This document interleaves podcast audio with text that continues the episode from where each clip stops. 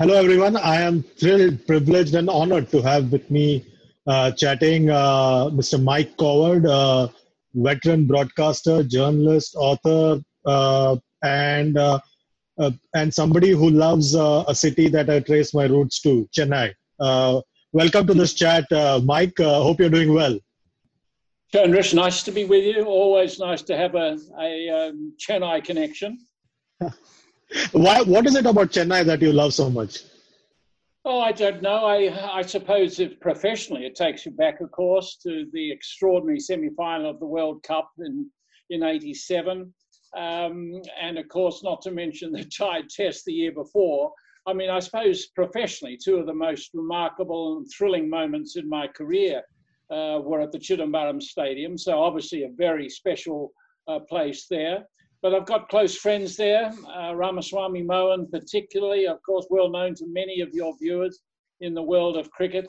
Um, so, uh, and I lived there. I lived south of uh, Chennai on the uh, Pallipuram Road for a while, uh, back in oh, 20 years ago, over 20 years ago, when I was writing Cricket Beyond the Bazaar, a book about Australian cricket on the uh, Indian subcontinent. So I know the area reasonably well, although when I went back two or three years ago when working for the Bradman Museum and International Cricket Hall of Fame, I was staggered by the changes uh, south of uh, Chennai on, uh, on the beachfront there. But yeah, so no, I've got good memories, very good memories. So, uh, uh, am I right in saying this is your 57th year as an active cricket media person? Well, I'm holding on gamely. in fact, I was only speaking uh, to Ian Chappell earlier today on other matters. Uh, you will have noticed that one of his players from the 1972 team, Graeme Watson, passed away at the weekend at the age of 75. A, a fine all rounder, uh, Graeme Beetle Watson, could have played more Test cricket than he did. And uh, 72 tour of England was my first. I was working in London for Australian Associated Press and uh, had the opportunity to cover that 72 tour. So that was my start. So it's um, yes, it's a long time now, Chandresh. And I was just looking. Uh, you've done Wimbledon in 70 and 71, French Open in 70 and 71, Johnny Famechon's world title fight in Rome, uh, the Eisenhower Cup in Madrid, FA Cup finals, Commonwealth Games, Olympic Games in Munich, uh, and of course the Ashes in 72. So those early years in 70s uh, was that the best time to be a sports journalist it was a wonderful time to be a sports journalist certainly um, I, in fact, in London, was uh, working in the Australian Associated Press Bureau. Um, and of course, I look back with great affection. I think the best training a journalist can have in certainly in that period, was afternoon newspapers, which of course most of your viewers wouldn't um, understand that such a thing existed, um, but afternoon newspapers and agency work. And that was one of the sadnesses this year that Australian Associated Press, like so many other agencies around the world, is folding this year. Um, it's a terrific training ground, and I was very fortunate to work for those three years 70, 71, and 72 um, in London for AAP, and that's why I got so many opportunities uh, to cover so many rich sporting events. So I, I, was very fortunate. You've seen different eras of Australian cricket and uh, cricket captains. Uh, uh what made you do something uh, uh, or write a book on the Chappell years of the 70s? what was particularly of interest to you from those years that Ian Chappell was captain and uh, and also Greg Chappell in the 70s, the 70s era of Australian cricket. Well, it, this was the, the start of one of the great revolutions, of course. Um, it was a period, the Australian team in the late 60s was humiliated um, by Bill Lawry, as you would remember or have read, uh, being such a young man, um, in um, South Africa. Um, and there was a time of great change um, when um, Chappell took over in 70 71 from, um, from Bill Lawry. Um, Chappell was vice captain in um, South Africa, and there's a lot of tension in the team. I mean, it was a great South African team, there's no doubt about that, but Australian cricket really was in, in dire straits at that point. Chappell took over, and of course, an imaginative, aggressive, exciting leader. And um, that uh, everybody of a certain age, I think, was captured, or yes, captivated, I should say, by that period. And of course, ultimately, that led to the World Series cricket revolution, of which Chappell and Lillee and Rod Marsh, of course, were the key figures in it. Um, and so it, it, was a period of tumult, of excitement, remarkable cricket, uh, a lot of political tension. Well, really, Chandresh, the game has been in tumult ever since, really, since the 70s, right through and, and including in India as well. Um, so it was a, a, very significant time in the evolution of the game and an exciting time to write about and to commentate about. And you mentioned uh, about the Packer uh, series. Uh, did you ever feel that we could uh, probably have uh, night cricket and cricket with black side screen and colored clothing becoming the norm rather than the exception when it started in the late 70s? No, we were all staggered, I think, by the, the breadth of the thinking. Um, I mean, it basically came from pay disputes. I mean, the players were being, it, it, was a matter of the masters and the serfs. And I mean, you've seen it often enough with the BCCI over the years. The masters were the administrators, the serfs were the players. And it, it was, it came to a critical point, and there's a, a famous moment in the, um, in the Tide Test celebration of 1977 at the Melbourne Cricket Ground, won by the, exactly the same margin, of course, astonishing that, by Australia over England. And Rod Marsh was keeping, and I think he said to, it was either to, to one of the Chappells that Slip, he looked around at the crowd and he thought, well, the gate takings are going to be very, very substantial here, and we're getting paid an absolute pittance. It's not good enough.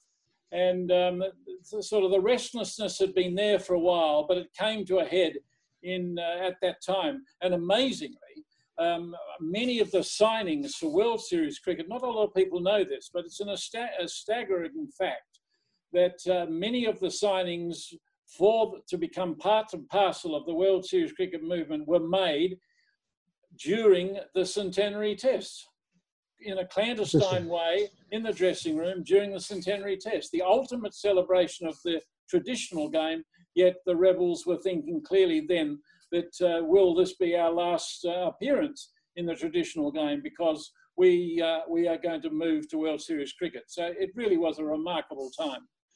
And then you must have also seen the, uh, the, the years when Greg Chappell and Kim Hughes sort of alternated as captains.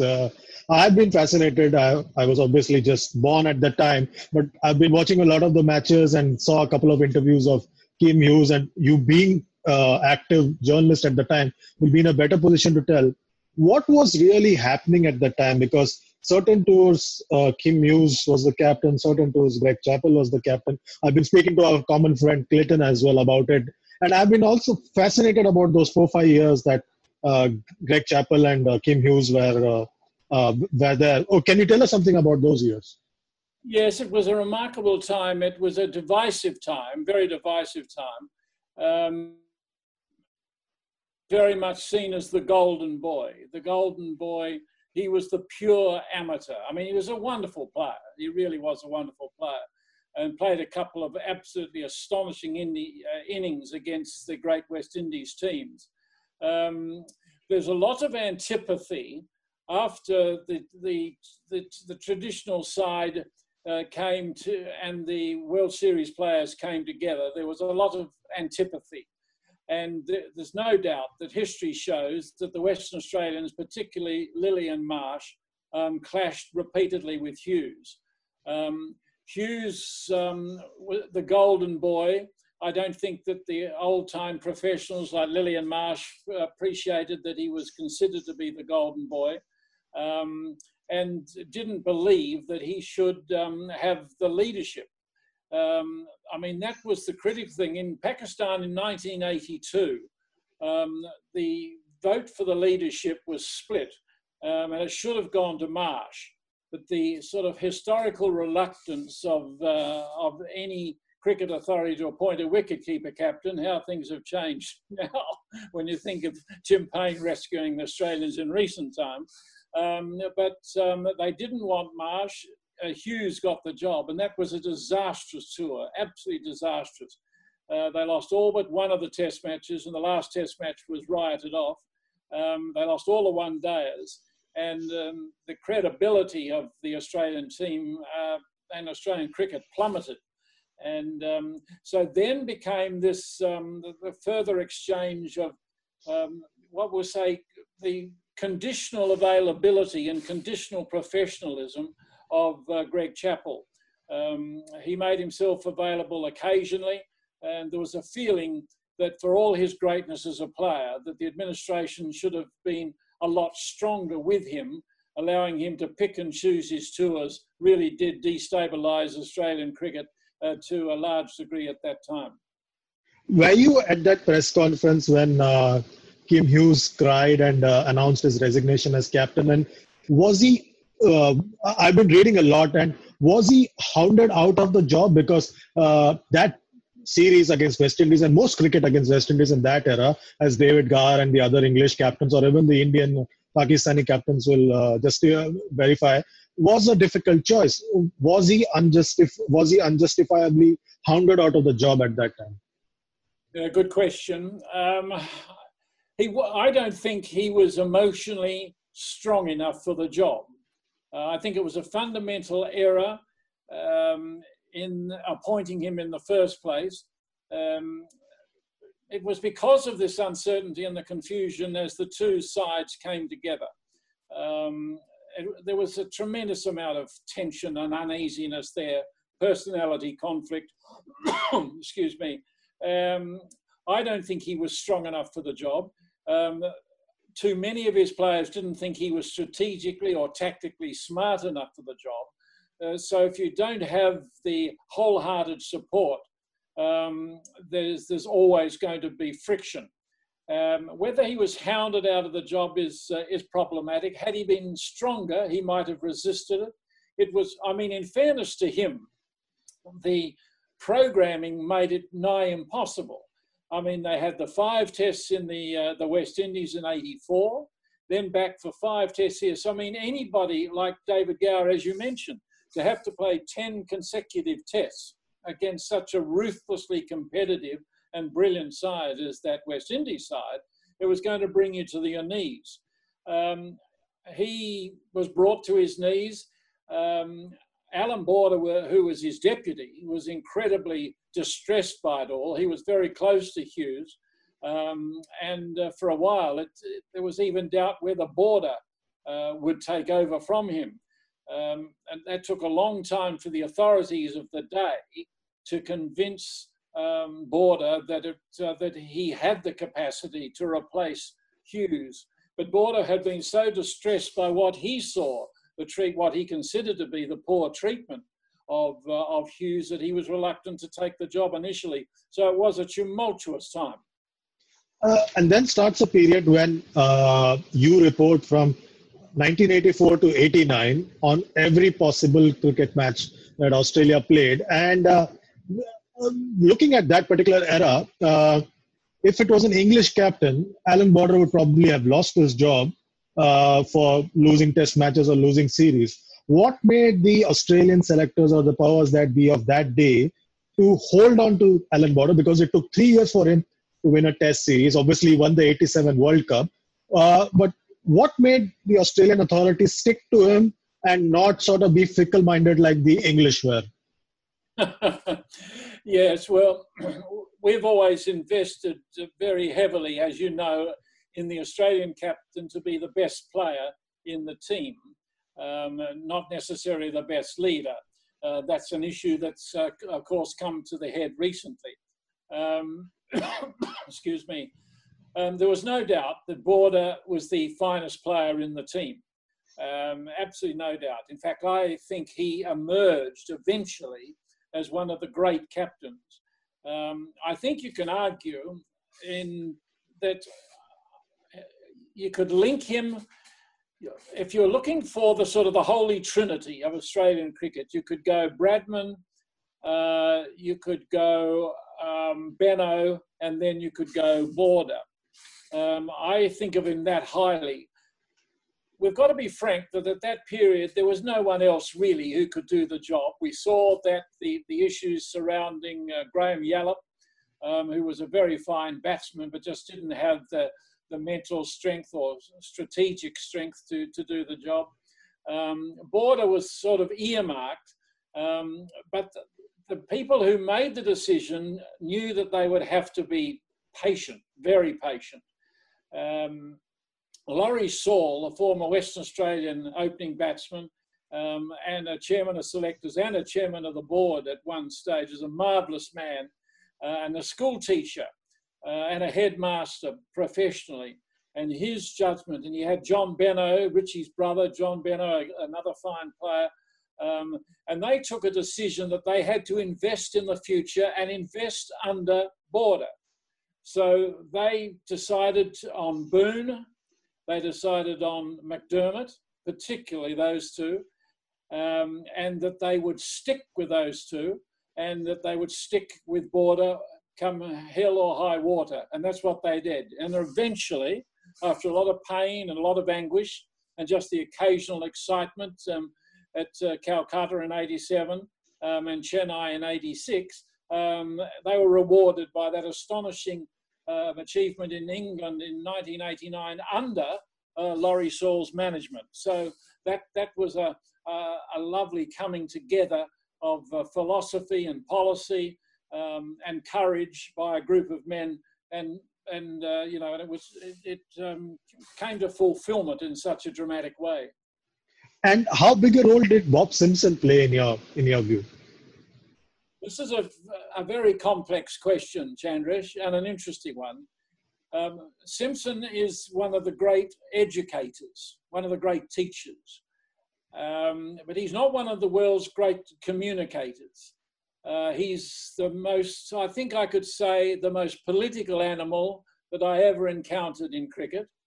And it, it was those issues of politics and personalities that counted against him.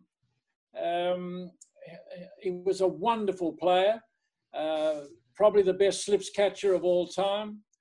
Um, he was a courageous opening batsman and a, very useful leg spinner, an excellent coach. I mean, up until you know quite recent years, with uh, he, he, oversaw Simon Katich's revival as a Test player. Um, so he always did polarize um, Simpson because of the political bent and the personality bent, and um, so that's why there was always that division. But you he has to have. I mean, he was tremendous for Border. Border was still looking for confidence. I mean, I can remember clearly now in Dunedin in 1986 in New Zealand, with Border refusing to come out for a press conference. Um, and David Boon, you know, who's quite an introspective man, having to come out and fill for him as a press conference. And everybody wondered, you know, what uh, was Border doing? And Border had had enough he said unless he got a unconditional commitment from all his players, he refused to lead. He was so angered by the indifference, the lack of professionalism, um, and the lack of dedication. And so between them, um, Simpson and Border re-educated the Australian team. And um, I give particular credit to um, to Border and also uh, to his successor Mark Taylor, and then on to Steve Waugh, particularly with the attitude to the Indian subcontinent. For years, the Australians aped the English attitude uh, towards the subcontinent, full of complaining, and if the behaviour wasn't racist, it was often culturally elitist and utterly unacceptable. And it took um, Simpson, Border, Taylor, and Waugh over that period to re-educate the Australian players and indeed re-educate Australian cricket. And of course, there's been great benefits uh, for all concerned since. And it's a great relief for a lot of us who were observing at that time uh, that they achieved that.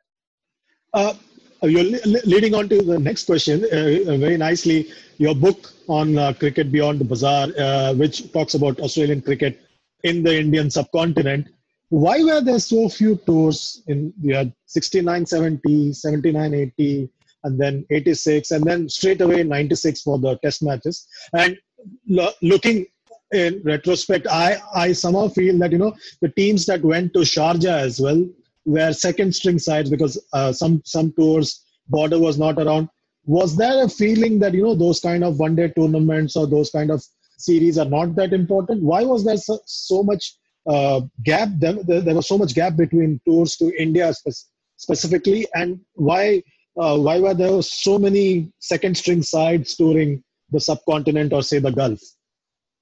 Yeah, I, I don't know so much about second string sides. Um, uh, I mean, you've got to remember that there was a paucity of players post World Series cricket. Um, there was a paucity of players. Um, when when you consider that uh, you know when World Series cricket was being played in the late seventies, there were they had to there was a, a national side, what we called the, the the, Test side, the pure side, and of course the rebel side, and that happened in South Africa as well. Um, Kim Hughes called it the pure side, or the uh, you know, and his critics would call it uh, the A side, and so it went. So, and the Sheffield Shield competition was trying to prosper as well. While you had a test side going around, you had a, a rebel side in South Africa. So obviously the stocks were denuded quite dramatically. Um, just not having the population base or the cricket population base, of course, uh, to uh, to be able to justify uh, so many elite cricketers, and so the standards fell away very dramatically. In terms of why, I think the point I made earlier about the attitude towards India, it was unacceptable. I think there was an element of um, of, um, of culturally elitist view um, that um, India was just over there, out of sight, out of mind. Um, same with Pakistan and Sri Lanka. Uh, although Sri Lanka, of course, the contact began to intensify, or started really officially in the uh, in the early 80s. But um, it was it was a difficult time. It was Australian cricket, Chandresh, for a long time was very very unworldly. Uh, it's interesting. I've just completed a book on Frank Tarrant, um, who managed the first Australian side, the unofficial side, to India in 1935-36 under the patronage of, um, of the Maharaj of Patiala. Um, and both he, uh, he encountered this sort of indifferent attitude to India even then in the 1930s. Um, and so I think it prevailed really right up and for nearly 50 years after that. And it wasn't until, as I said earlier, Border and Company changed the view. Uh, and there perhaps wasn't the same level of. Um, uh, I always think it's interesting with um, uh, Pataudi talked about how passive the Indian cricketer was at his period and how he had to harden them up in so many ways. And I think it probably also extended to the Indian administration. And perhaps the Indian administration wasn't as proactive as it could have been in trying to get contact with Australia in that period. It's hard to know uh, how to apportion blame if blame needs to be apportioned. Uh, it's just a pity that there was such a, a long dry period between two, which are two, two now of the most exciting countries in world cricket. You've you've seen the difficult part in the uh, in the early 80s and mid 80s on the border. But then you saw a very dominant era of Australia, starting with uh, uh, Mark Taylor taking over as captain, then Steve Waugh, and obviously it went to a different level under uh, Ricky Ponting. Were those years the most dominant that you saw from say 94 to till uh, 2011 when uh, Ricky Ponting was the captain of Australia? Yes, there's no doubt about that. I mean, it was an astonishing side. I mean, that side that uh, particularly in the early 2000s under Steve Waugh. um, you know, I mean, but when you look at the number of great players, I mean, to think that you had a, a McGrath, that you had a Gilchrist, you had a Shane Warne, and you had a Steve Waugh. Um, I mean, you think of that uh, tour to India in 2001, um, and um, you know the the, uh, the, the achievements on both sides, of course. I mean, uh, I mean the Indian side uh, Dravid and Laxman, of course, in uh, in Calcutta. I mean, who will ever forget that? I mean, that that was some of the greatest cricket that we'll ever see. Um, and the Border Gavaskar Trophy. I mean, it's very significant that it's now called the Border Gavaskar Trophy. It wasn't the case when it began in 1996. there was um, or there was the you know and, and so I think that's been a great initiative that recognition in such a grand way um, of uh, these two great players and yes there's no doubt this it was a fantastic period in Australian cricket but um, when you look at the quality of the players I mean, it, they were as intimidating unquestionably as intimidating to the rest of the cricket world as the, those great West, West Indies teams under Clive Lloyd were throughout that extraordinary period. And would you say of all of them, was Mark Taylor the most cerebral captain because uh, he had a lot of young players who had not become world world beaters like they were under Steve Waugh, Ricky Ponting. So he had a tougher job, uh, or he was carry, uh, uh taking over the baton from uh, Allan Border. So would that would you say he was the most cerebral captain of all of them? Uh, probably a, a, brilliant captain, a brilliant leader. um, you know, a captain and a leader can be two different things, as you know. A captain can be strategically and tactically very accomplished. A leader is a true leader of men. It got very difficult for um, for Taylor. His form was so bad in South Africa in '94. Um, at the end of Border's career, there was a lot of speculation of what was going to happen with the leadership, um, and he was under enormous pressure which he, of course, eventually fought through. Um, and 95, particularly in, uh, in England, he was outstanding. But it was a very painful time um, for him, but he certainly emerged um, as a great leader. And of course, he uh, subsequently has gone on to serve Australian cricket as a uh, as an administrator on, on the board as a director of Cricket Australia. Um, yes, I think you know people talk, and Border was an inspiration to him. I mean, uh, in personality, incredibly different men, but um, Border was very much an inspiration to him. Um, and so these standards, the standards that were put in place by Border, uh, were taken, every successor took it one step further. Taylor in terms of, um, of the education, uh, Steve Waugh in terms of the nearly the mysticism of the game, um, of um, with the baggy green cap and how that became such a powerful symbol um, and how the players responded to that. And not all as enthusiastically as Waugh, of course. I mean, you all, know Shane Warne's indifference to it, but even he towed the line um, when Steve Waugh said it's to be worn in the first session of a test match. Um, and so, and, and then the numbering of the caps and all of those things which other countries and other captains have followed. So it's been handed down the line, uh, and it's a lot of it was born by the vision of the nearly an accidental captain in Allan Border. Uh, when you think the length of time that he and uh, Clive Lloyd in particular served as captains, is truly remarkable to have that capacity, physically, mentally, and emotionally, to lead with such distinction for such a length of time is truly remarkable. And uh, in recent years, we've had Michael Clarke and then Steve Smith and now Tim Paine as Australia's test captain. In Tim Paine, has Australia gone away from its from its regular or its uh, well-founded theory of handing the captaincy to their best player? Do you, do you see that as a change and shift in policy? Very much so. I think it's. I think circumstances drove it. Um, because they gave it to Steve Smith because he was the best player, and there's no doubt about that. But I mean, you have to ask the question whether he had the emotional maturity to do the job. And the evidence would suggest that he didn't, because he didn't have the strength uh, to tell uh, Warner and company that what they were doing was an absolute outrage. They didn't understand, and I don't think Smith fully understood at that point in Cape Town what they were doing. Now, is that just a, a lack of education, an abuse of power, or what? I don't believe he should get the job again uh, because I think he it was such a, a grave uh, error. Uh, it wasn't as though that he himself did something wrong. What he did that was so wrong was he didn't have the strength or the courage to say, don't do it. And it was as simple as that. And if a captain hasn't got the strength and the courage to say to uh, an errant teammate who is doing something that is clearly illegal, unacceptable, and unethical, uh, don't do it. Well, you know, I don't think he deserves to get the, the leadership back. he's a very, very fine cricketer. No one disputes that, how, however unconventional that he might be.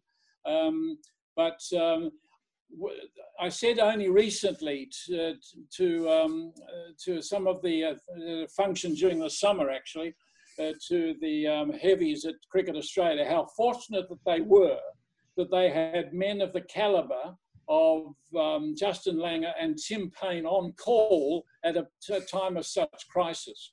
Um, and they were very, very fortunate indeed, because uh, what Langer and Payne have done between them uh, has been exceptional in a very short space of time. Uh, they've rebuilt um, the, the, not right, uh, not entirely through the cricket community, but generally they have rebuilt the faith and respect in the country towards this uh, towards this team um, and towards Australian cricket. Chandresh, I don't think a lot of people overseas would have understood um, that the the let, us shall we say the more senior followers of the game, the older demographic, the the level of their disillusionment with the Australian team up to, leading up to Cape Town and then following Cape Town was extraordinary, and it's going to still going to take time uh, before the the nation collectively um, embraces Australian cricket again. It was that the hurt was that deep. It was incredibly deep. The hurt. In all these years, what's been the best cricketing moment that you have reported on or called on uh, in in so many years that you've seen? Ashes, World Cup wins, wins everywhere, uh, win in India in 2004. What's been the best moment that you've reported on? Uh, I, I, I, I can't get away from Chidambaram Stadium, really. I mean, to, to be, there's only been two tie test matches. Uh, Simpson, who you mentioned earlier, of course, was involved in both, which is extraordinary, one as a player and one as the coach. I think that was professionally the most demanding moment of our lives, of course, as you can imagine, in that unair conditioned um, uh, press box at Chidambaram, in that high heat and humidity with the the breezes of the uh, Bay of Bengal drifting across the Buckingham Canal, causing plenty of challenges for everybody. Um, but the level of tension, I mean, some of the things that happened on that final day, um, the, the indiscipline on both sides, the drama, the tension, it was just something to behold. Dean Jones's double hundred, uh, Kapil Dev's hundred, um, D, uh, David Boon's hundred, uh, Gavaskar's second innings. I can see him now down on one knee, square driving Craig McDermott. I mean, you couldn't see anything more beautiful. Um, I mean, it was just an astonishing test match. Professionally, it was just a privilege to be there. Um, I don't think um, I'll ever sort of, certainly the following year, 87, you know, as they were hoisting war onto Dean Jones um, and Craig McDermott's shoulders after winning the World Cup, that was emotional for sure. Um, but you know, as exciting as the one-day game can be, there's nothing like a pure moment in the pure game, and that's what the tie test offered. Why has it been so underrated over the years? Oh, one of the problems, of course, was the very there wasn't a widespread um, media coverage. Um, television didn't cover it in Australia. Um, the ABC radio didn't cover it, will you believe? I, I sent reports back into the ABC newsroom every night, uh, but nobody was sent from the ABC. Uh, the same in 1987 um, for the World Cup, would you believe? I sent reports back into the newsroom for all the games except for the final. Um, they took, uh, the ABC took the BBC um, uh, uh, coverage of the final. Um, and, and, Channel 9, I mean, unbelievably, um, that uh, took the first innings but not the second innings. So nobody saw Australia winning it live either, the World Cup in 87. So that had a lot to do with it. Um, and that's one of the real sadnesses. Fortunately, there's been some good documentaries um, made uh, subsequently, both in India and in Australia. Um, there's occasional reunions of the of the tie test teams, which is important. So I think now there's been books that have been written, um, but yes, you're right. Uh, at a time when um, the game was getting tremendous publicity, um, media publicity was increasing. Um, in 86, the uh, tie test missed out, and that's a great tragedy because it was one of the great matches ever played. I know you have to go, so I'll just ask you last couple of questions. Uh, uh, you've you've uh, received the uh, Australian Sports Commission Lifetime Achievement Award in 2016. You got the member. You you got awarded the Member of the Order of Australia. Uh, what do all these accolades mean to you after all these years? Um, I think, Chandresh, what that really means is that um, I like to think Gideon Haigh said when I got the uh, the, the, awards, the, uh, the Australia All the Order of Australia award. He said it's really a gesture, uh, a credit to you, but also a credit to the uh, industry, recognition for the industry. And I like to think of it that way. That um, sports writing, at, historically at times, has been treated with indifference, as you know. Um, um, and I think it was a a nod to the value of sports writing in the community. I'd like to think that. I'm very proud. Obviously, I'm very proud to. You don't do anything for recognition like that. You know, you work hard because you believe in the game, you love the game, um, and you want to celebrate the game. And if it's brought joy and pleasure to a lot of people, well, that gives me even greater satisfaction. Uh, you you spoke about the book that you're writing. You've just written or just in the process of finishing uh, on Frank Tarrant. Uh, I, I, I, read a bit about him, and it's fascinating that he played in the Bombay Quadrangular, and that was a particularly uh, interesting time for India because it was during the British era in India, and uh, that tournament had a lot of uh, uh, communal. Angle as well to it, religious angle to it as well. would we be reading more about that and also about the personality that he was? Um, yes, not so much about the. Um, I've steered clear of the of the politics of the day, really, uh, because nothing's been written about it. Might be an opportunity to, you know, for someone else or for um, Ramachandra Guha or someone to explore it through that. Um, but no, because nothing had been written of substance about Tarrant, I've tried just to develop the story about him. It's a slender, but I hope significant um, biography uh, of him.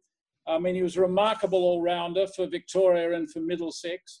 Um, and he he loved India, and of course it's uh, in in every way.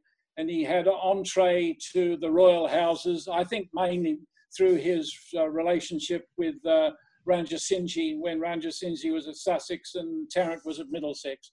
I mean, people forget that Tarrant did the double for Middlesex for seven consecutive years to the to the First World War. Um, and um, one year scored over 2,000 runs, and in his last year, at the age of 33, uh, scored 16, 1700 runs, and probably would have got 2,000 again um, at 33, 34. But the, the season was curtailed because of the outbreak of war. So he was a remarkable cricketer. Um, what I'm just trying to do is bring him to life. In the, uh, he's never had the recognition that he should have. Uh, particularly because in India as well as in Australia, um, you can argue that he is the unknown patriarch of Indo-Australian cricket because it was he through Patiala and the Australian Cricket Board uh, that set up the first tour in, um, in 35, 36. And look what that has led to. Uh, the relationship between India and Australia, um, the Border Gavaskar Trophy, and some of the richest and most remarkable cricket that we've seen. And uh, it will captivate cricket crowds and cricket enthusiasts, um, you know, for years and years to come. So I'd like to, in fact, I'd even like to see a, a, a Tarrant medal struck uh, for the outstanding player on each side during a Border Gavaskar series uh, to recognise the fact that Tarrant was a contributor to both India and to Australia uh, in the formation of Indo-Australian cricket. He was a true pioneer. And uh, would this be uh, one of your most interesting books to write, or uh, your most interesting book to write uh, is still to come? Um, well, as a senior card holder, Chandresh, they haven't quite got your level of energy still. I hope I have. But um, Cricket Beyond the Bazaar is my favourite. I believed in the need for that book at that time um, because of the indifference being shown to Indo-Australian cricket. I wanted, in a small way, to attend to that, and I hope that's what the book achieved. And um, and of course, Tarrant was manager in 35, 36. And uh, I hope this book on, on Tarrant, um, the um, you know, cricket's uh, forgotten uh, pioneer, will sit nicely with Cricket Beyond the Bazaar. And when is it out? Um, it should be out in October, and I'm hoping, of course, uh, depending on what this, this dreadful virus does, that the Indian team will be in Australia, hopefully, um, and uh, that they, what somebody there, um, Harsha Bhogle has very kindly agreed to write the foreword to the book, and it would be nice to be able to celebrate it uh, during a Border Gavaskar uh, series. And final question to you, Mike. Uh, where do you see cricket and the media associated with cricket heading? Um, it's going to change dramatically yet again, I think.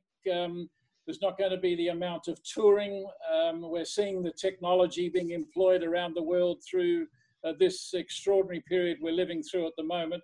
I think a lot of those techniques are going to be re-employed on a permanent basis.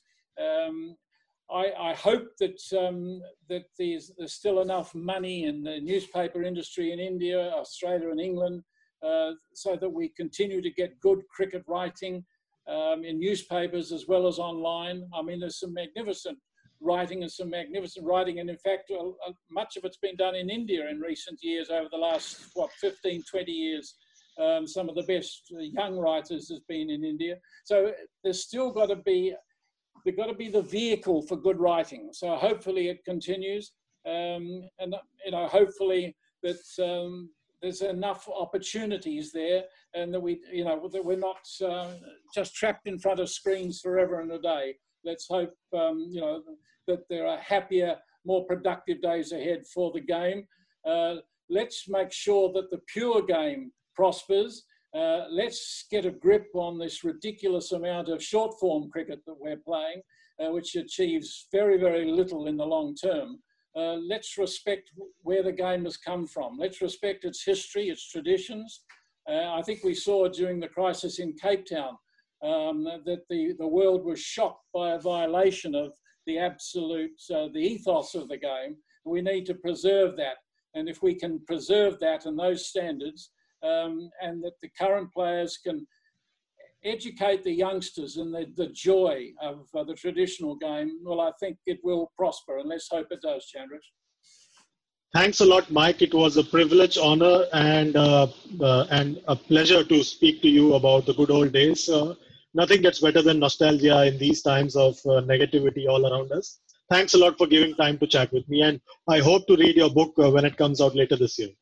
Yes, hopefully I'll make sure you get one. And um, thank you very much uh, for the opportunity. It's been a, been a very uh, a very pleasant chat. All the best Thanks. to you.